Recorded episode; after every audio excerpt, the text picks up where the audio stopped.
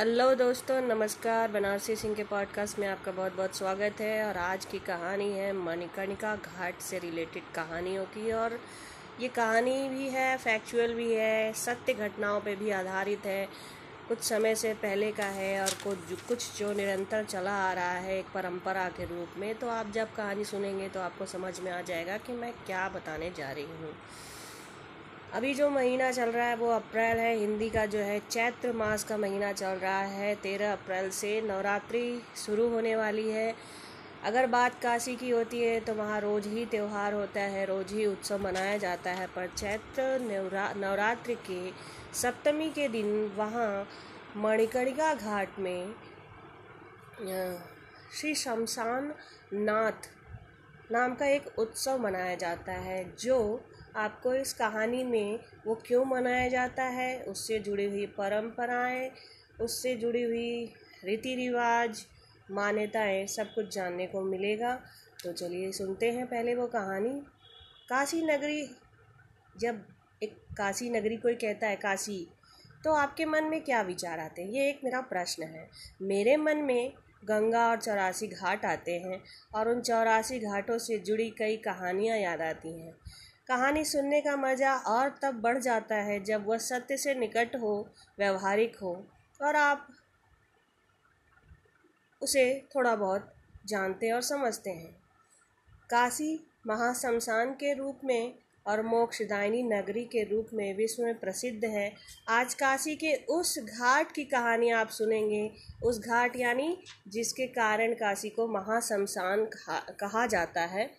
महाशमशान नाम पड़ा उस, वो घाट है मणिकर्णिका। मणिकर्णिका जो है, वो नाम कैसे पड़ा? एक बार की बात है, आपको याद होगा, पिछली कहानियों में मैंने बताया था कि श्री हरि विष्णु का को जो है सृजित करने के बाद महादेव ने उनको स्वयं के बारे में जानने के लिए कहा तो वो तप साधना में लीन हो हो गए और कई सहस्त्र वर्षों तक वो तप साधना में बैठे रहे और ये स्थान जो था वो काशी था और काशी का जो वो स्थान था, वो घाट वो था मणिकर्णिका। परंतु अभी उसका नाम मणिकर्णिका नहीं रखा गया था, उसका नाम चक्रपाणी कुछ था और उनके तप से, श्री हरि विष्णु के तप के प्रभाव से जब बहुत ज़्यादा मौसम बदलने लगा और वो प्रभाव जो है महादेव के पास पहुँचने लगा, कैलाश पे उनके पास। तो वो काशी आए देवी पार्वती के साथ और आकर के विष्णु श्री हरि विष्णु से कहा कि प्रभु अब बस करिए। आप जो जितना भी ज्ञान प्राप्त करना था या जो भी तप था, उसके आप उच्चतम स्तर पे पहुँच गए हैं। और मैं प्रसन्न हूँ कि आपने अपनी उद्देश्य को प्राप्त किया है। तो अब आप साधना को त्याग दीजिए और अपने कर्तव्य की ओर जाइए। तो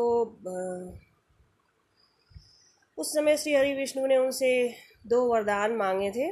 पहला ये कि काशी जो है, जो कि काशी खंड है, ये प्रभु जब भी आप विनाश लीला चलाओ या इस धरा पर, इस ब्रह्मांड में प्रलय की क्रिया आरंभ हो तो उसमें काशी कभी भी नष्ट ना हो। इसका संरक्षण आप करो।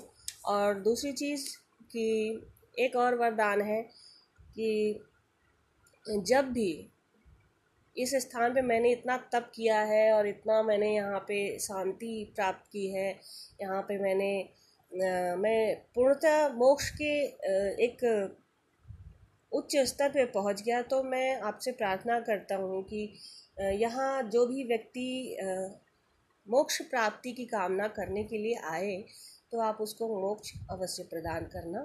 तो इस तरह से ये जो काशी है, वो मोक्षदायिनी नगरी बनी और यहाँ पे काशी के अनिष्ट, यानी उसके अमर होने का वरदान महादेव ने श्री हरि विष्णु को दिया। फिर श्री हरि विष्णु ने अपने सुदर्शन चक्र से एक कुंड का निर्माण किया। उसमें उनके तप के जो जल थे वो उसमें भरा गया और उसमें ये दोनों लोग जल क्रीड़ा कर रहे थे। तो देवी पार्वती के मन में एक भाव था कि प्रभु अपने भक्तों में और अपने कर्म में, अपने योग साधना में इतने लीन रहते हैं कि वो माता पार्वती को बहुत वर्षों तक समय ही नहीं दे पाते हैं। तो उन्होंने सोचा कि क्यों ना इनको किसी ऐसे कार्य में उलझा दिया जाए जिससे ये कुछ समय मेरे पास रहें और आ, मुझे भी अपने दाम्पत्य का जो आनंद है वो प्राप्त हो हमारा प्रेम जो है वो चरम पे पहुँचे। तो उन्होंने क्या किया कि स्नान करने जब वो उतरी तो अपने कानों का कुंडल जो है उन्होंने छुपा दिया। और उनके कानों के कुंडल से ही इस स्थान का नाम जो है वो मणिकर्णिका पड़ा। क्यों? क्योंकि वो अभी तक जो उन्होंने छुपाया था कुंडल, वो प्राप्त ही नहीं हुआ। तो कहते हैं कि आज भी जब लोग यहाँ सौदा के लिए आते हैं तो महादेव उनसे किसी अन्य रूप में पूछते हैं कि क्या आपने ये कोई ऐसी वस्तु देखी है यहाँ? कोई कुंडल देखा है क्या? आपको मिला क्या? तो इस तरह की एक मान्यता है कि महादेव आज भी यहाँ आने वाले परियोजनों से ये बात पूछते हैं और आज भी उनको देवी पार्वती का वो कुंडल नहीं प्राप्त हुआ और उसी के नाम पे इसका नाम मणिकर्णिका पड़ा। तो ये तो ही मणिकर्णिका घाट और कुंड की कहानी। अब हम आगे बढ़ते हैं कि मणिकर्णिका घाट का नाम को महाशमशान क्यों कहा गया? ये उस समय की बात है जब देवी सती यक्षराज के यज्ञ में पहुँची थी और उनका, और उनके पति, यानी महादेव का बहुत अपमान किया था यक्षराज ने और देवी क्रुद्ध हो गई थी और क्रोध में उन्होंने अपना सर्वस्व दाह कर दिया था उस यज्ञ में कूद करके। और जब महादेव को इस घटना के बारे में पता चला था तो वो आए थे और उन्होंने समस्त यज्ञ को नष्ट कर दिया था और वीरभद्र और गढ़ों ने मिलकर के यक्षराज की गर्दन काट दिया था। यक्षराज का को पुनः गर्दन प्रदान किया गया। वो कहानी आप पहले सुन चुके हैं। वो अहंकार से जुड़ा हुआ था कि वो अहंकारवश और उनके पिता ब्रह्मदेव को जो शिव जी ने उनका पाँचवा गर्दन काट दिया था, जो भी, वो भी अहंकार का को प्रस्तुत करता था, इसलिए उन्होंने उसको काटा था। तो ये भी अहंकार की वजह से ही कटा, क्योंकि यक्षराज जो थे वो ब्रह्मा के पुत्र हैं और उन्होंने विष्णु संप्रदाय को महत्व दिया, उनके रीति रिवाज और मानव सभ्यता के वो जनक हैं। तो इसलिए उन, उनसे किसी प्रकार के अभिमान नहीं, अहंकार की उम्मीद नहीं की जा सकती थी, जिसमें कि वो किसी देव का अपमान करें और इसीलिए उनको अपनी गर्दन गंवानी पड़ी और फिर उनको बकरे का गर्दन लगाया गया। यहाँ तक तो आपको पता है इसके बाद वो महादेव जो है, वो सती के शव को लेकर के पूरे ब्रह्मांड में रुदन करते हुए यहाँ वहाँ भटकने लगे थे। तो उस वक्त, उस, उससे आगे बढ़ते हुए जब वो काशी से गुजरे और वो थोड़े शांत हुए थे, तब उन्होंने इसी मणिकर्णिका घाट पर जो है देवी सती के शव का जो है अंतिम संस्कार किया था और इसीलिए मणिकर्णिका घाट जो है वो महाशमशान के नाम से भी जाना जाता है और यही नाम काशी को भी प्रदान किया गया कि वो महाशमशान है जहाँ पर सौदा होने से और जीवन के अंतिम क्षणों में श्री महादेव और देवी पार्वती के नाम का स्मरण करने मात्र से ही यहाँ आपको जीवन चक्र से मुक्ति मिल जाती है और मृत्यु के बाद अगर आपका केशव का जो दहन है वो मणिकर्णिका घाट पर होता है, तब तो आप मोक्ष को प्राप्त हो जाते हैं। तो इस तरह से महाशमशान काशी में मृत्यु प्राप्त करना और मोक्ष प्राप्त करना, ये सारे मार्ग जो हैं वो प्रशस्त हुए। इस घाट पर आज की बात करें तो इस घाट पर महादेव और देवी दुर्गा का के दो मंदिर हैं, जिनका निर्माण मगध के राजा ने कराया था। और इस जो मणिकर्णिका है, ये पति तपावनी गंगा के तट पर स्थित एक घाट है।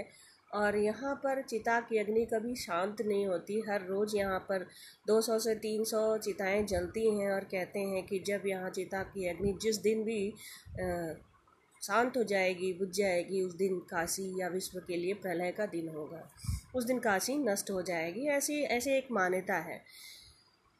कहानी हम उस ओर ले चलते हैं कि जब चैत नवरात्र का जो सप्तमी तिथि है, उससे जुड़ी हुई जो एक यहाँ पे उत्सव मनाया जाता है, उसके बारे में मैं बताती हूँ आपको।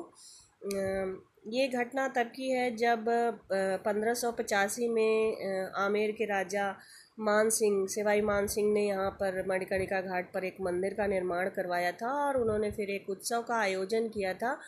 तो उस उत्सव में उन्होंने कलाकारों को बुलाया था कि जलती चिताओं के बीच में सब लोग अपनी अपनी कलाओं का प्रदर्शन करेंगे और इस तरह से जीवन और मृत्यु को एक साथ उत्साह के रूप में मनाने का उनका एक कॉन्सेप्ट था जिस पे उन्होंने बहुत सारे कलाकारों को आमंत्रित किया था। परंतु महाशमशान होने के कारण उस घाट पर कोई नहीं गया। भय के कारण हो या जो भी हो लोग वहाँ नहीं गए, कलाकारों ने वहाँ जाने से मना कर दिया। तब बड़े सोच विचार के बाद फिर महाराज ने उस वक्त नगर वधुएँ हुआ करती थी, अच्छी नृत्यांगनाएँ, संगीत कला से ओतप्रोत तो उन लोगों को आमंत्रण दिया और वो लोग आई सहर्ष और महादेव के नटराज रूप को वहाँ पर स्थापित किया और वहाँ उन्होंने रात भर नृत्य का प्रदर्शन किया और इस नृत्य के माध्यम से उन्होंने शिव आराधना की और भगवान शिव से शिव से यह इच्छा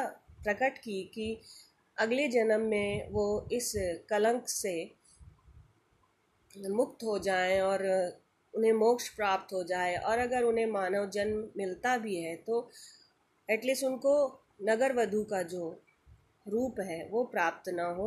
उनको अच्छे इंसान, अच्छे भाव वाले जन्म प्राप्त हो।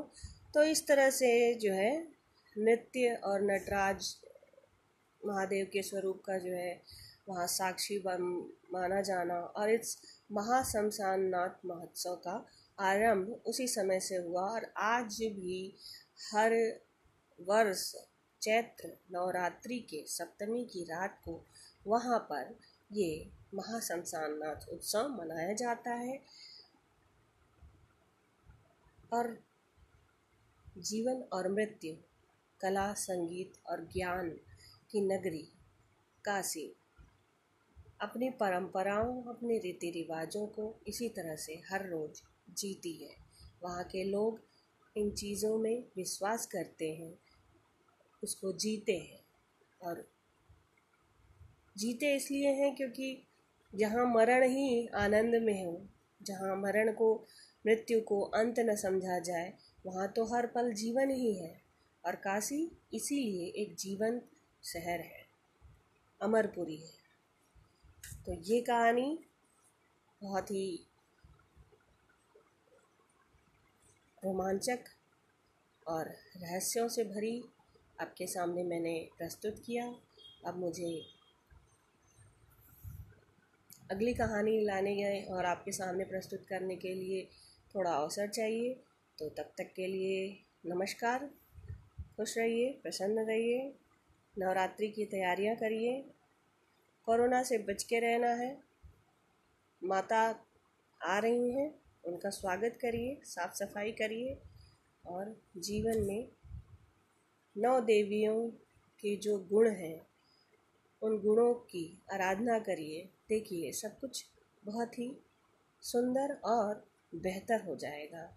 ये कोरोना भी चला जाएगा, सद्गुणों का वास होगा, समस्त जीवन, समस्त सृष्टि, काशी, सबका विकास होगा। हर हर महादेव। फिर मिलेंगे। नमस्कार।